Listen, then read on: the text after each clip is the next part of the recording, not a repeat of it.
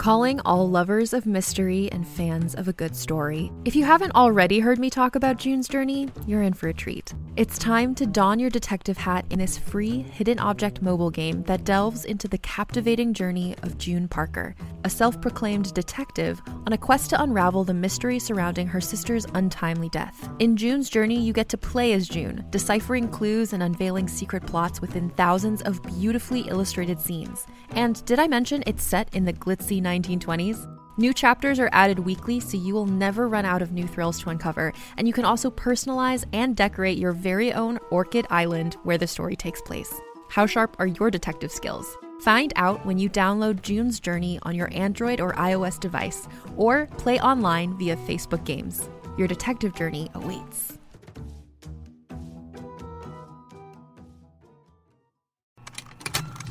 Contained herein are the heresies of Radolf Burntwine, erstwhile monk turned traveling medical investigator. Join me as I uncover the blasphemous truth of a plague ridden world that ours is not a loving God, and we are not its favored children. The heresies of Radolf Burntwine, coming January 2nd, wherever podcasts are available. Ryan McCaffrey with IGN. We're here at the DICE Summit for 2019 in Las Vegas. Uh, we're up in a suite at the Aria Hotel, and I'm very pleased to be joined by uh, the great Amy Hennig, longtime game designer, one of the best storytellers Oh, in our in our industry. Thank you so much Very for kind of you. sitting down with me, Amy. This yeah, is, sure. This I is great. apologize for my voice. This is Dice voice. I don't Hey. usually sound quite this much like a you know two pack a day smoker. It's Vegas. You, you know, It you're is, out. yeah, you got- yeah. There's smoking indoors at the Uh, yeah, casinos and all It's- kinds it's- of stuff. it's all bad. Well, but what, what is you know th- this is an interesting. This is my first time at Dice. You've been to plenty of these. What what's your favorite part about Dice? I actually haven't been to many of these. I think until last year, I had only come for the awards. Um, Okay. Uh, and that was fun. But, Yeah. Like it was kind of you were in and out, and um, then not a lot of chance to really socialize that much. So what I like about it is the fact that it's kind of a more intimate event than some others, and that it's so easy just to run into people and have these uh, impromptu conversations.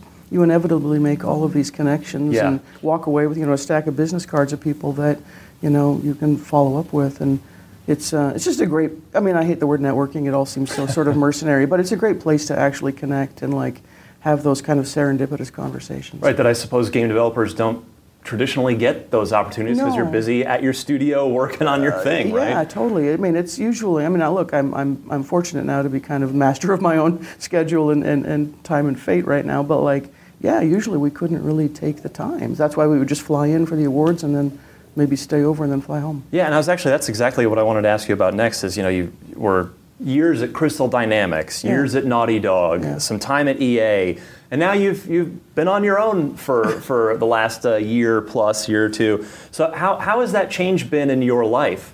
Uh, look, I mean, I, I took you know the events with EA as a little bit of an opportunity to like maybe just step back and kind of just like take a breather and reassess and fill the tank because I'd actually been kind of going and going for almost 30 years.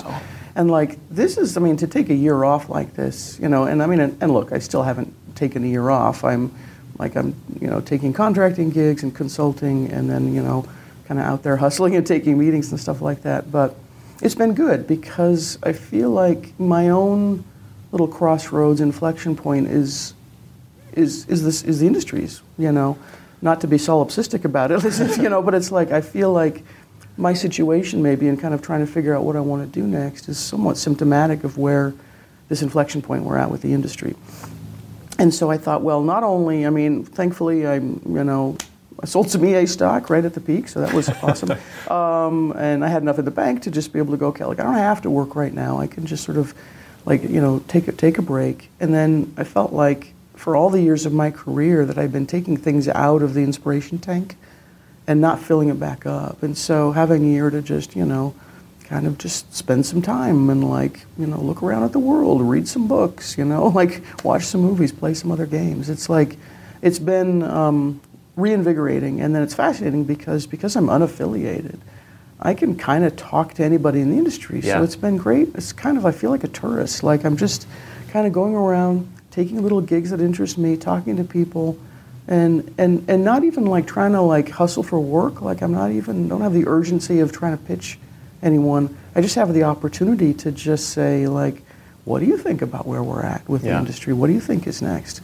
And be able to connect some dots. And it's, and it's been that good. and that sounds like it's also part of refilling that tank. is, right? talking to everybody. because you get inspired by other people, you know, and you start figuring out, you know, who are those people that are like are really present and kind of spark your, you know, your passion and, and, and imagination, and you know, try to connect with them, and and and you know, like I said, it's interesting because you get the chance to stand back and kind of see the whole matrix of the industry and how everything connects, and maybe ways that you know, even all the people I'm talking to don't quite have the benefit of, you know. So you've been uh, you're telling me you've been toying around with, with VR, like specifically sort of zoning in on storytelling Mm-hmm. and, and can can VR or how can VR Yeah. be a good opportunity for that? So kind of what what have you found as you've just hooked all those systems up and, Yeah. and, and started to toy around with them? Yeah, look, I mean, this, as soon as I, I left EA, I, I spent a lot of time thinking, okay, well, look, fundamentally, I want to tell stories, right? I want to tell interactive stories.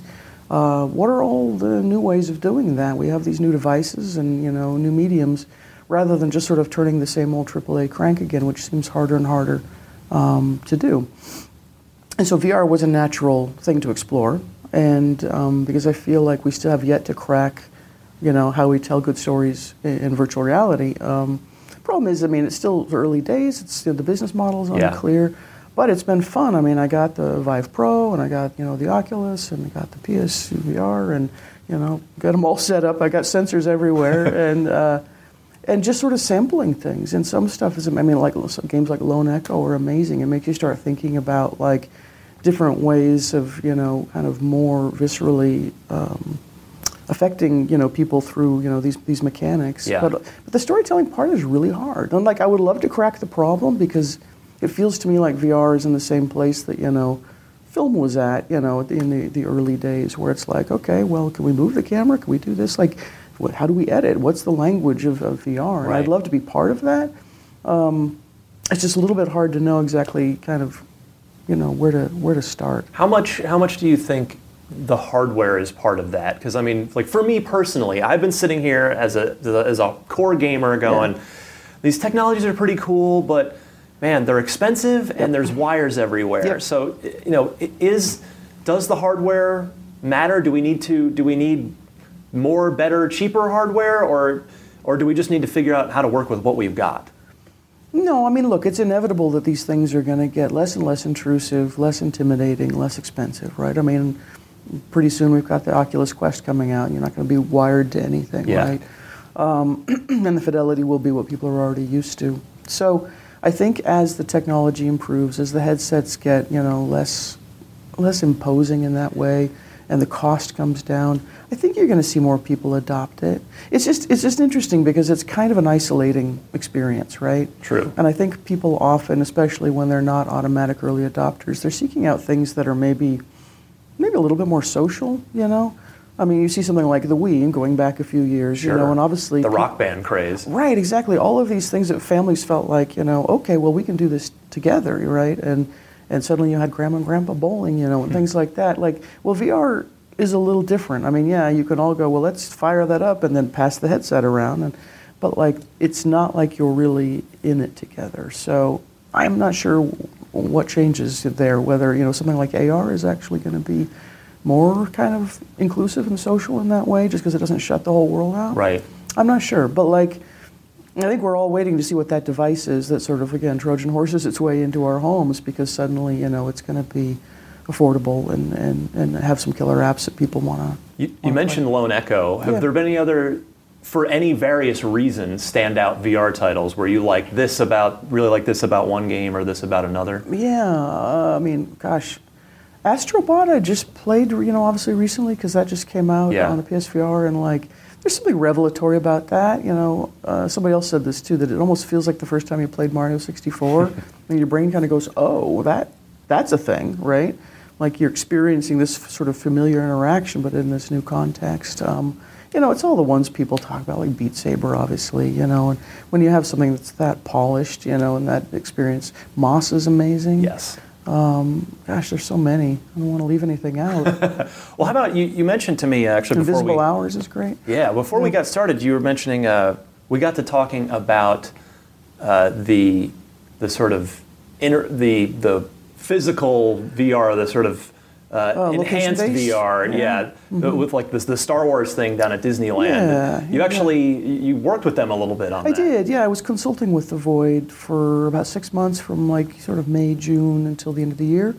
Um, and, you know, again, like I said, the gigs I've been taking are just, you know, it's not because I'm looking for a paycheck exactly. It's more that I want to get my foot in the door somewhere, learn something. Yeah. um, you know, be able to meet certain people that I think are doing interesting stuff. And it's a fascinating problem to solve, you know. I think, you know, more people are going to be exposed to VR through location-based entertainer, entertainment before they get to it in the home, right? And that may be the thing that converts them because they might go, that was amazing, can I do this at home, right? Of course, the experience is different. When you have something like The Void, part of the experience is the fact that it's a sort of one-to-one tactile and sensory Right, experience. physicality of it. You will never have at home, right? The fact that it's there are four of you going in together, the fact that all the walls are touchable, that you can smell stuff, there's heat, there's fans, you know, like it's uh, it's pretty pretty immersive because of that. But yes, it was it was great fun to, to, to work with them. What do you think? You, you know, you, you've picked up all the VR's hardware and you're, you're checking all those out. Do you hope to see Microsoft jump into the VR space on Xbox? Is it important for moving the VR medium forward to have you know another another major console player in it? I, Or my, I, I mean, I haven't thought about that before. My gut says no. I Yeah. mean, it's not like everybody has to be all crowding into the same space. Um, people can focus on the things that you know they're they're best at, and um, you know you've you've got companies like you know Facebook with Oculus, like I think that are probably you know going to be preeminent um, until somebody swoops in with some other device we haven't seen coming. What do you think of? Uh, let's pivot away from VR for Mm-hmm. a little bit, but single player games Yeah. are get talked about as you know for years now. It's like oh they're dying, but then like you get to the end of the year and all the Game of the Year nominees are many of them are are, are narrative single player mm-hmm. experiences, and that's that's been your forte. You've, you've you're one of the best in in the world at Oh, at those you. things. What do you see as, as single player games role in the industry moving forward as you know games as a service and Right. living thing living games are, are more and more the, the, the, the chatter. Right. And then look, this is the thing. I mean, and I could talk about this for much longer than we have. so we should do that. We'll do a part two. But um, I think the problem is it's not that single player games are dead, but but some of the single player storytelling is less front and center, right? So sometimes you're getting the story aspect sidecard onto a larger experience, right? Or, you know, we say it's a story experience, and it is, but the games are getting so long and some sometimes so complex. I mean, look at Red Dead Redemption. Yeah. I mean, how many hours does that take to finish? Forty plus minimum. Right. So how many people are actually going to finish that? Right? And this is not a knock on them. It's No. a beautiful game, right? Um, and so most of us, myself included, will never see the end of that game just because we just don't have time. There's too many t- other things competing for our time and attention, Yeah. even outside gaming, right? And uh, so that, as a storyteller, sort of fundamentally sits wrong with me. The idea that our medium just is makes it peace with the fact that like, oh, most people will never actually see the whole arc of the stories we're telling. That's bizarre to me, right? So that the age when we could make games that were, I mean, in, in, in the non-indie space, right? Make games that are six or eight hours long, don't have any other second modes, don't have a live service, don't have any multiplayer. They're just about this sort of finite crafted narrative, interactive narrative experience um, that, like, you know, sticks the landing and is memorable. That's a harder and harder sell, right? To And a so- publisher, if, if Yeah. not the gamer themselves, right? Well, right, and that's I think that's that's the big question I have is to the publishers absolutely because you know they're looking and I don't want to make this sound mercenary on their part, but like they're looking at rising cost of development takes longer, more people, more money, right? And all of our distribution methods have changed. We're, it's no longer about brick and mortar and you know putting a um, putting a box in a store. Yeah. So, um, and I understand the appeal of saying, well, no, we can create a service that people can keep coming back to, um, as opposed to having a finite experience that you know maybe feels like it's aping cinema or TV. Um, but it makes it really hard to tell stories right? Like story feels like it becomes. And look, and certainly not for games like God of War and Spider-Man and these things. I mean, story is very important, but it's also sort of counterintuitive that they're still very long, and it's there's like so many like you know, subscreens and open world qualities and all this stuff that makes it, you know, that you, you may never actually see the arc of the story. Um, and so that's why I wonder whether it's like, well, for people like me that are kind of interested in telling finite stories, um, is there a better place for us to shift our attention to, whether that's VR, which is why I explored it, Yeah. um, and I'm still exploring it, or whether it's looking towards sort of our streaming future. Well, I'm running out of time with you because it's Yes, dice. I'm- you have busy. I you got a lot to I'm do. sorry, and I'm- I'm long-winded, too. I can't help. I have to ask you before Yeah. before you go. And hopefully, we will get to do this again. But um, I, your, the Star Wars project Yeah. that you were working on at EA, Yeah. we got to see about six seconds of it. I as- know, and there's a lot more of it than that. I, I see occasionally people online go, "That's all they had." Was just like, "Are you kidding me?" After you know three years, we had a lot more than that. So- um, and, and and it's a shame because I feel like I wish the door had gotten cracked open a little bit more. Obviously, Battlefront was front and center because it was coming out first. Yeah. and so we were definitely waiting in the wings for our chance, which was imminent, and then. Um, but I wish we had actually shown more of our content, you know, at like a, you know one of the press events, so that people, you know, had got a little bit more of a peek at what we're doing. So my question is, before you go, is just what were you hoping to achieve with that game? Because you know, I'm not going to tell you, well, what was level four like, and what. but Just on a kind of bigger picture, you're Yeah. again, you're. We, gamers were so excited for that game because Yeah, me of, too. I of mean, your the, was you know, your resume speaks for itself and.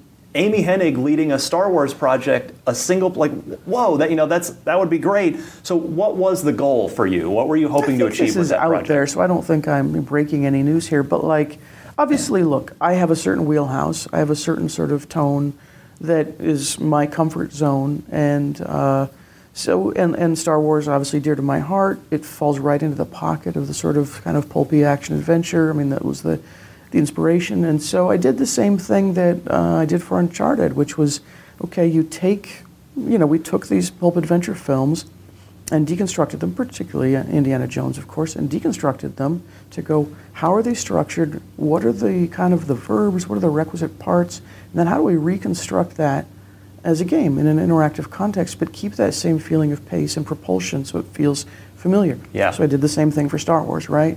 And the, the major differences, because of course they share a lot of DNA, right? Sure. But the major difference was two things. This one might seem sort of obvious, but like um, the characters have to be a lot more improvisational. Not that Indiana Jones wasn't Im- Im- Im- improvisational, but like really leveraging the fact that they were constantly like, you know, the underdog, which meant they had to be really clever about how they used their environment, how they worked together, all that stuff. So really turning that into a game mechanic that the player could actually be improvis- improv- improvisational too. And then the other aspect, of course, is that you look at an Indiana Jones and you know he's he's the protagonist. The other characters are side characters, and they're important, but they're not co-protagonists. In Star Wars, those are ensemble stories, all of them. Right. And that means that all those other characters, and you can look at all the films, you can look at Rebels, right? They're all ensemble stories. Every other character is really a co-protagonist. And so that means, and then the only way they achieve their goals, think about Indiana Jones, you almost never cut away from Indy, right? It's true. Um, in Star Wars, you, you cut away a lot because you're actually cutting away. I mean, we would often use the Death Star escape as a perfect example. For them to actually escape and rescue Leia, you know, Obi Wan had to get the tractor beams down. Uh, Han, Luke, and Chewie had to like figure out disguises. Again, the improvisational quality, Yes. right? Figure out disguises and break into the detention bay. Um, you know, come up with this elaborate ruse. And the droids had to be hacking into the computer system to be helping them. So if you can imagine a game where those qualities were all represented in your cohorts, and that also they would also be playable because you, if you were playing that, you'd be cutting between playing Yes. Han, Luke, or Chewie, um, you know, Han or Luke probably, um, and playing Obi Wan, and maybe playing, uh, you know, R2D2 or C3PO, cutting back and forth with that kind of. If you didn't do that in a Star Wars game that was meant to feel like a Star Wars movie, something would feel off, and you wouldn't know what it was. But that would be it. That would be it. So fundamentally, that was the DNA: is how Yeah. do you honor the ensemble nature of Star Wars stories, and have this kind of. I mean, the code name was Ragtag. That's out there. It was, you know, this ragtag sort of, you know, criminal scoundrel crew that, uh, you know, has to rise to a greater purpose. Well, now you're making me miss that I'm video sorry. game even more. But Me too. No, it's uh, we'll talk more. I know I've got to let you go. No, Amy thank Hennig, you thank so you so much. This was a real treat. I hope All the rest right. of your dice uh, goes fantastically. You're presenting an award tonight. I am. I know with his voice. so yeah, Lots rest more- up. Lots more honey. Uh, and for more with the likes of Amy Hennig and all kinds of the, the wonderful minds that we have uh, been so blessed with to have uh, making games for us here in the games industry, stick with IGN.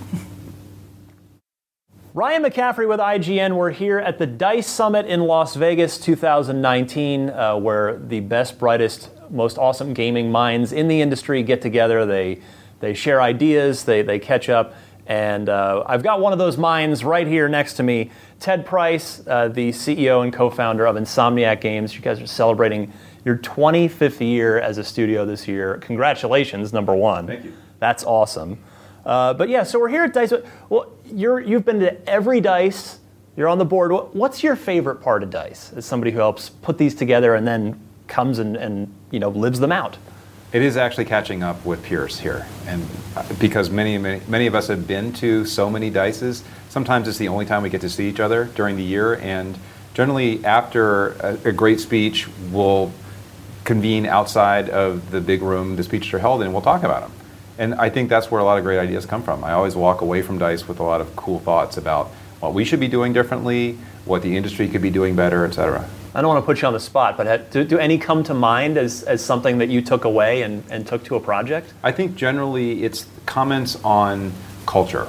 I, for example, uh, Studio was- culture. Studio culture. So I, have been lucky enough to uh, do the Game Maker's Notebook podcasts, and I had an opportunity to talk to one of our insomniacs, Brian Intihar, on stage, and he was talking about how various things went well and didn't go well in production, and those are always useful. Even though that was a very public event, it was a great conversation for me to understand what we could do better. And I also got the chance to talk to Amy Hennig today, and Kiki Wolfkill, and Shu Yoshida, and every every one of them had a different perspective on what makes their gaming culture inside or their development culture inside their studios great. And I take ideas back to Insomniac from those talks. Awesome. What's uh, any favorite things to do in Vegas when you come here every year?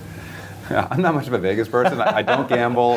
I don't really drink that much. So uh, I think going out to the restaurants Yeah. is exciting because they're some of the best restaurants in the world here. And it is always surprising what you can find. It's expensive, really expensive, but it generally the restaurants work really hard to make it an experience for Yes. So I got the chance to sit down with you a little, what, four or five months ago, right before Spider Man shipped. And that, as a lot of us had suspected, uh, turned into a very, very big deal for, uh, for you guys, for, for the industry, for Marvel. How has life been since Spider Man shipped? Calm.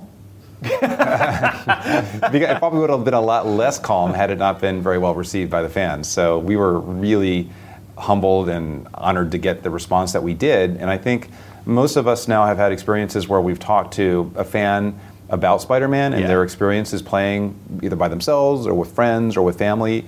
And it sort of validates what we were going for, which was to deliver a positive message and to tell a story that people would, would really identify. Hey there, this is Justin Bartha. I made a funny new podcast, King of the Egg Cream. It has the greatest cast in the history of podcasts with actors like Lewis Black, I'm torn by my feelings for two women. Bobby Cannavale, You can eat it, or if someone hits you, you can put it on your cut. Melanie Lynskey, I wonder what these marvelous things are that look just like boiled chicken feet. Jason Ritter, I can break things and pick locks and kill people. Michael Stuhlbarg, The whole point is to inspire people that they should make themselves better. Ari Graynor, No, don't whet its appetite. What are you, an idiot? me, Justin Bartha, That's not just any egg cream, that's a Lemke's special. and all narrated by the hilarious Richard Kind. This is the story of Harry Dalowitz and how he rose from nothing to become New York's King of the Egg Cream. So if you like funny true stories, come listen to King of the Egg Cream, available wherever you get your podcasts. with. By, by any metric you choose, I mean, is, is it Insomniac's most successful game ever? You're a studio with a decorated history. Yeah, it is. I mean, I we've been very proud of all the games we've made, and I mean, from the beginning, even Disruptor, like our very first game, just getting that game out the Yeah. door was a major accomplishment for us. And then moving to Spyro, where we completely shifted gears, and then Ratchet, which had a lot of firsts for us. And this, it, it- the list goes on. There was Resistance, Sunset Overdrive, all of our VR games. uh, we learned something on every single game. And so for us, while this game has been tremendously successful, and we owe a ton of uh, a ton of gratitude to Sony and Marvel, our partners on it. For us, we learned a ton, and I think it's helped us evolve even further as a studio in terms of our ability to take on bigger, more complex games because we had to grow not just in terms of our size, but in terms of our systems and production processes during Spider-Man. What are give me an example like what what you know because i'm sure you guys by now have, have done a thorough post-mortem on spider-man internally what you know and obviously it was a huge success critically and commercially what what are maybe one or two of the big kind of big picture takeaways that that you'll apply to the, the next project for the team Well, to, to be fair, we are still doing postmortems, and so there there was a lot to talk about in Yeah. terms of how we. Uh, what we liked and what we didn't like about the game's production. So I think one one key takeaway was we need to have efficient pre-productions, more efficient pre-productions, and that means knowing what the pillars are very early, knowing which game systems we really need to build, knowing what matters and what doesn't matter, and what questions we can leave until later. Those are things that we've now identified much more clearly in terms of how uh, what's what's key when we attack the next big game. how uh, well ha- has has the the studio uh, huge success here of Spider-Man ha- has it changed life at Insomniac in any way either for for uh, I'd assume for the better Yeah, I, I mean, I think we're all we're all happy that it's been a success. And whenever you have a successful game, whether it's sales wise or or ratings wise or fan response wise, it gives you confidence. Yeah. Right. And so I think we as a studio have even more confidence to take on the same kinds of challenges we face uh, as the industry evolves. And as we look ahead, no question that what players want continues to evolve as well. They want bigger games, more Yeah. complex stories, better meshing between narrative and game design. So we have more confidence to take creative risks and try different things. It's funny. I had uh, Amy Hennig in that same chair earlier today, and she was talking about how, you know, we, we were we got onto the topic of of single player games, which of which Spider-Man obviously is, and she actually had mentioned Spider-Man as a as an excellent recent example, and but she was she made an interesting point I thought about how. Uh, you know, something like a Red Dead Redemption 2, as, as brilliant as it is, being a, a 40-ish hour game uh, just on the just on the single player side, let alone all the side stuff, is is a little um, as a storyteller for her. It's it's oh you know that's that's a challenge because it's like how many of your players are going to see through that story to the end. So, do you ha- uh, gamers seem to want or, or say they want bigger and better and more, but you know, do, do you have to kind of be careful at, at Insomniac to to uh, not bloat your, your next game too much and, and to try to maintain that focus on telling a story that everybody will really enjoy all of? I think it's it's more about making sure that the game design serves the story and vice versa. So as no matter what you're doing in the game, if it feels like it's somehow connected to who the characters are, what their emotional challenges are going through the game, and not something that's tacked on, that's for us Yeah. the goal. And did we succeed in Spider-Man in doing that consistently? No, we didn't. I mean, I think some of our side content feels a little bit detached, and I think that those are that's an area we can improve. And the fans called it out, and that's the kind of feedback that we like to get because we want to know what players liked and what players Yeah. didn't, and it gives us something to work on as well.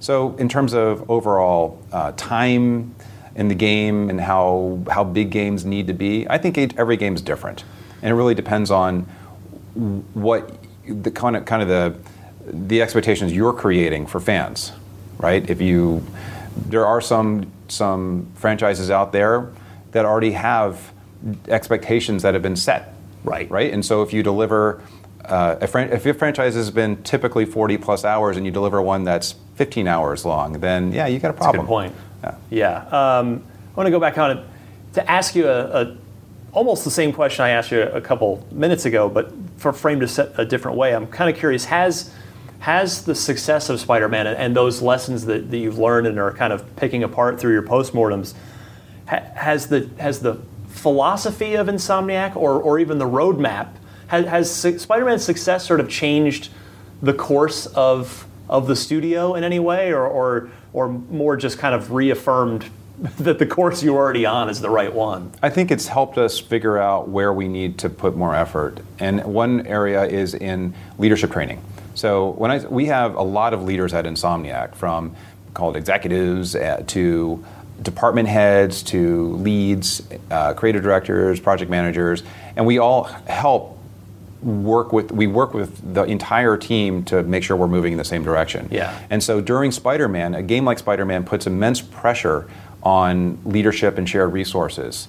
And when that happens, and when we start focusing inward on, say, the daily challenges, it's easy to forget all the things that we should be doing as leaders more consistently. Mentoring, uh, spending time with each team member asking, is, are, is everything going okay? Are there things that we should be changing as a studio? So we really spent a lot of time over the last year and a half doing leadership seminars, actually getting together as a leadership team and talking about what is it that we could do better as leaders so that our creative team uh, can move forward efficiently and smoothly without a lot of roadblocks. So, I mean, we talked about this last time you and I uh, sat down.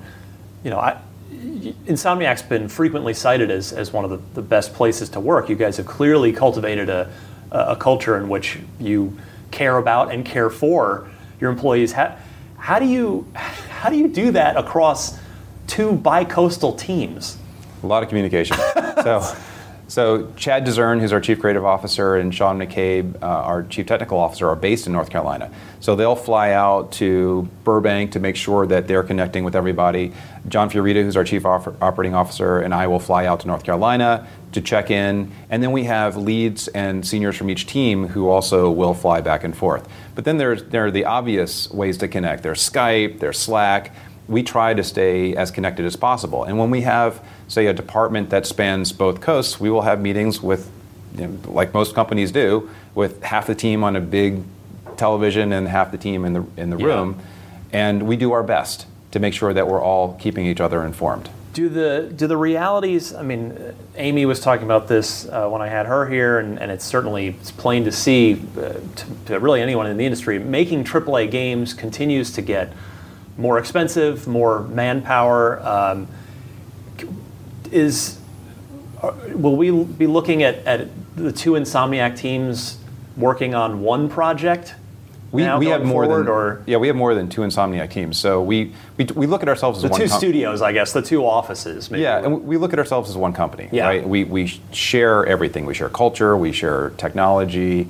Uh, we share processes. We we don't. We try not to think of ourselves as two separate insomniacs at Yeah. all. In fact, that's been the goal from the very beginning. So what we have done in the past successfully is we have had a lot of cross-country collaboration on projects. Uh, la- the last Ratchet game that we released, for example, was a bi-coastal effort. Yeah. Where we were shifting uh, responsibilities, and that was awesome because we have a lot of fans of Ratchet in both locations. Sure. Um, what is what has Marvel's reaction been to Spider-Man's success? Uh, very positive. I mean, I mean, yeah, it's, I'm sort of curious. You know, do you get? Uh, do, do they are they taken back uh, aback at all by by how well it's done? I think you'd have to ask Marvel that. I, I mean, I, well, I can, but, but that they but that they communicate to you, I guess. Marvel's incredibly gracious, and, and they, they have been fantastic partners with us. And from the very beginning, they trusted us with their most beloved franchise, and they asked us to give our take, uh, get, create an original take on one of their best franchises. And they worked with us hand in hand along the way to to help answer the hard questions. I mean, we there were definitely times where we asked Bill Rosemann, for example, the creative director at Marvel, "Hey, would Peter do this? Does this make sense for the IP? We're planning to take some creative risks. Does this fit?" And Marvel was always honest and open with us about what worked and what didn't. And they they and Sony, our Sony producers, were part of this creative team that helped just build something that we thought was, you know, a very interesting and different take. What did uh, What did you think of, of Into the Spider Verse? I loved it. Right? How good Yeah. was that movie? That's fantastic, and I think that was a good example of, of Marvel and Sony taking some really create interesting creative risks. Yeah. And it boy did it strike a chord. Um, look, so when you last time we talked, you, you told me the story about how uh, you were basically offered carte blanche, which pick a superhero Yeah. and go, and and you're saying that uh, Spider-Man was actually like the last one you thought of because you know he's he's been uh, done a lot. Yeah, that was what I. That's what I assumed, and that was that kind of shows my my ignorance of Spider-Man's history in video games because I didn't realize that it had been a long time since there had been a Spider-Man. Well, not a long time, but there had been a good period of time since Yeah. the last Spider-Man game came out. And so, in talking to the team, and especially Brian Intihar, who has an encyclopedic knowledge of Spider-Man, then it became clear that yeah, that this actually would be a good time to put out a Spider-Man game. Plus, we re- as a studio, we had an affinity for who Spider-Man is and who Peter Parker is. So the, the, the follow up there is now in the in the wake of Spider-Man's success, uh, are you guys kind of going back into the into the the roster, like, into the cabinet of superheroes, and going, oh, who else might we want to go play with here? We had a, we had a lot of fun doing that initially, looking down the big list of uh, of Marvel heroes. I mean, there, I I actually wasn't aware of how many incredible Marvel heroes there are, and how many have just been uh, built over the years by the Marvel team. I mean, it really it goes way way back. Yeah. And there are some incredible stories. So we we kind of went through that process at the very beginning when we were looking at okay, who who do we think we could tell the best story about? Um, what's what's is there like a surprise neat thing that's happened uh, since it came out? Either like a, super cool fan letter or some like celebrity mentioning it, or is there any sort of just extracurricular thing that that's uh, that's come that's found your attention about Spider-Man? The best thing that has happened so far, in my opinion, was happened today. Uh, Josh Straub, who runs an accessibility group, uh, gave us an award for accessibility for for actually building in controls that would help disabled people play the game. Yeah. That I think will mean more to Insomniacs than any award we could have gotten. Absolutely, yeah. It's, uh, that Microsoft, that the, the, that adaptive controller they made is fantastic, isn't it? Yeah, it's, it's uh, amazing, and I, I think the fact that they put that up during the Super Bowl was was really cool. The whole accessibility is important. Yeah. we need to help people who want to play games but may not have the same abilities that you know most players have. So mean- that's important. You guys had a, a killer voice cast too. Was that was that a pretty easy process? It- when the good ones come in, you got to know, right? I, I laugh because it's never easy, and I think uh, if you talk to Brian Intihar, our creative director, and Paul Mudra, who is our audio director, uh, it- finding the right voice, finding a an, a group of actors who can channel the character and also be part of the creative process is tough. Yeah. Uh, we were very fortunate, for example, for Spider-Man to to be able to draw on one of our longtime Insomniac friends, Yuri Lowenthal, and he did an incredible job as Peter. Yeah, it was just fantastic. Um, well, I, I have to ask too, like on the sort of the business side of things, you know, you've worked a lot with Sony. We talked about that, but you know, you, you are an independent studio. So, uh, since Spider-Man shipped, has the volume of calls from other publishers wanting to work with you gone up? Well, we've been very fortunate in that we have good relationships with a lot of publishers in the business, and I don't think that things have changed in terms of their interest in working with us Yeah. and uh, the opportunities that exist in the in the industry.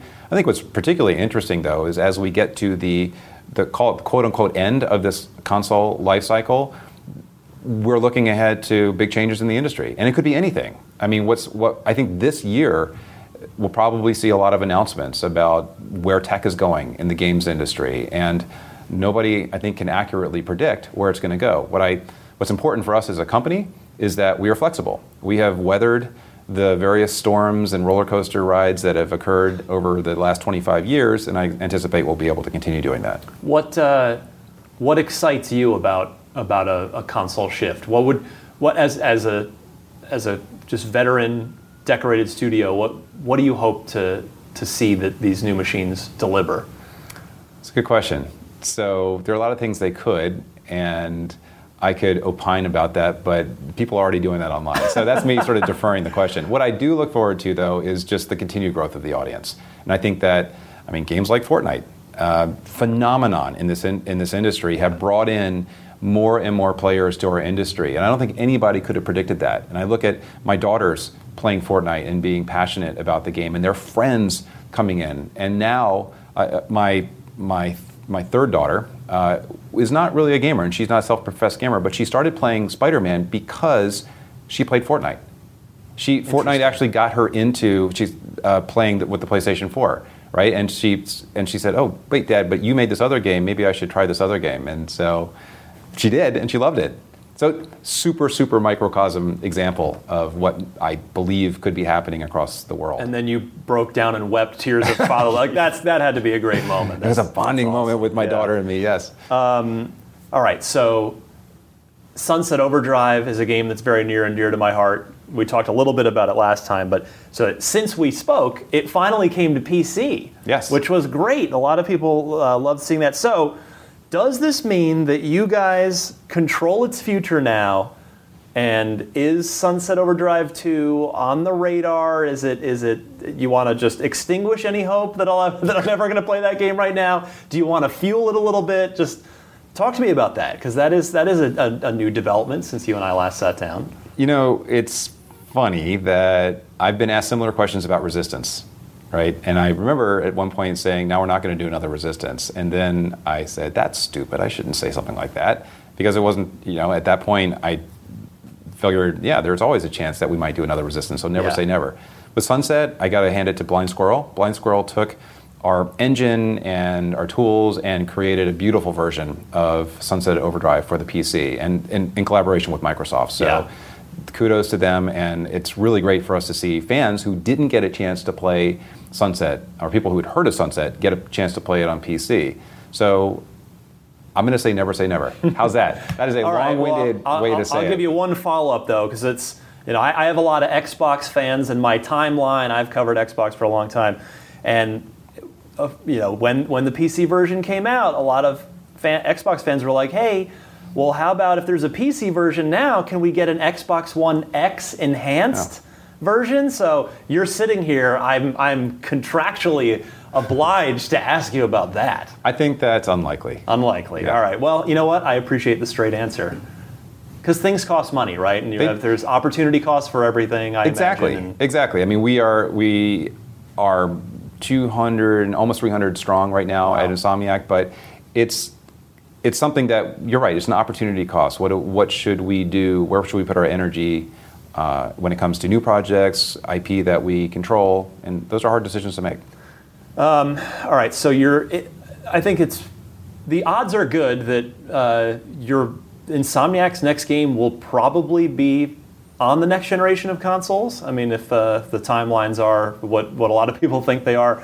Uh, you know, you sort of touched on this a, a minute ago, but you know what what is the what is the, the new tech that's that's going to uh, fuel everything? I mean, you know, is it? I've heard a lot of developers here at Dice talk about cloud computing and who's going to crack that, and uh, or you know, do we just need more RAM, more CPU power? Is there is there something that uh, that you see that that's sort of key to growing gaming in the future from a, from a technology perspective? From a technology perspective, I can't really talk about that because I, I, I think there's, again, a lot of speculation out there about what could be coming down the road. And there have been some announcements from big players who are outside of this industry in terms of where they want to take things. So I, it's better for me, I think, to talk about the kinds of features that we've wanted in games and hopefully can get more adept at, at least at Insomniac.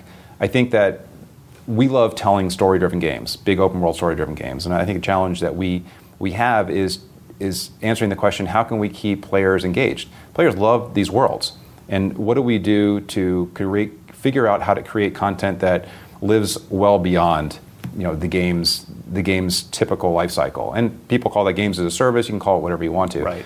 but that's a, a production challenge, given that when we build these really big games, uh, you don't know how they're going to be received, right? And so you take a big risk in committing to continuing to put out content afterwards. And we were we put out three episodes of City That Never Sleeps after Spider-Man.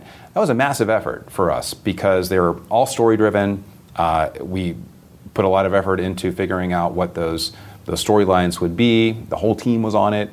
And so you can keep doing that, but will the appetite continue Yeah. for a while? Does it does it tail off? So we don't have answers to those questions at all.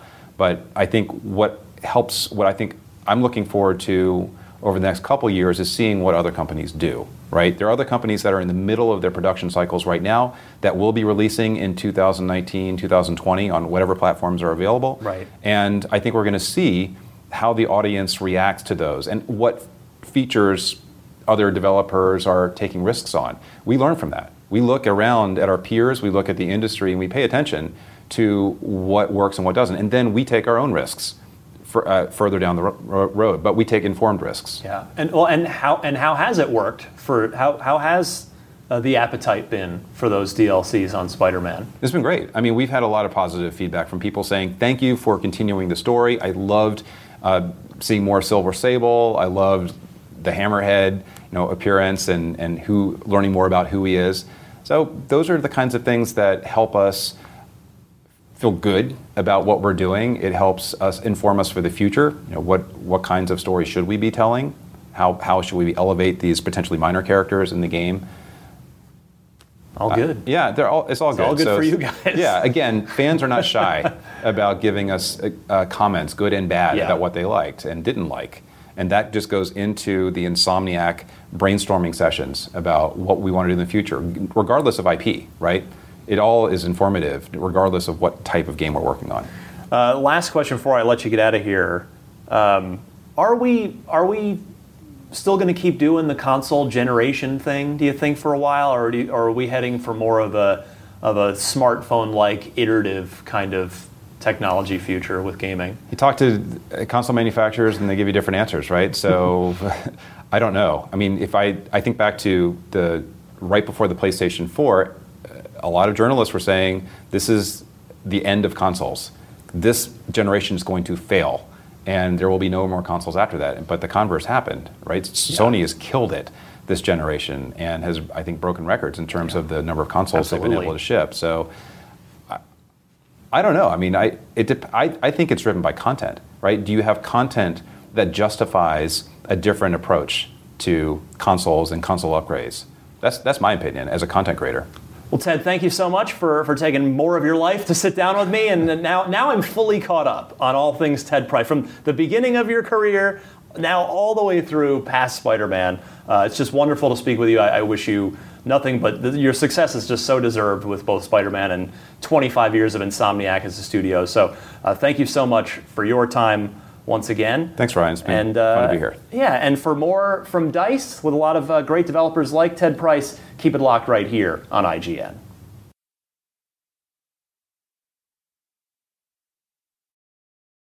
Hey there, it's Rachel Ballinger, and I am extremely excited to invite you to Rachel Uncensored. It's my podcast where I sit down and get real with my friends and celebrity guests, where we talk about all sorts of topics. And sometimes we might be under the influence when we do so. We cover things from personal stories to hot button issues. And it's the only place on the internet you can find an uncensored version of me. It's a side of me that you might not have seen before because it's not the most family or brand friendly. But don't worry, I'm still sort of slightly a decent human being. If you're intrigued, then make sure you check it out. New episodes drop every Wednesday. You can find it on Apple Podcasts, Spotify, or wherever you listen to podcasts. Trust me, you won't want to miss out on the fun and candid conversations we have here on Rachel Uncensored.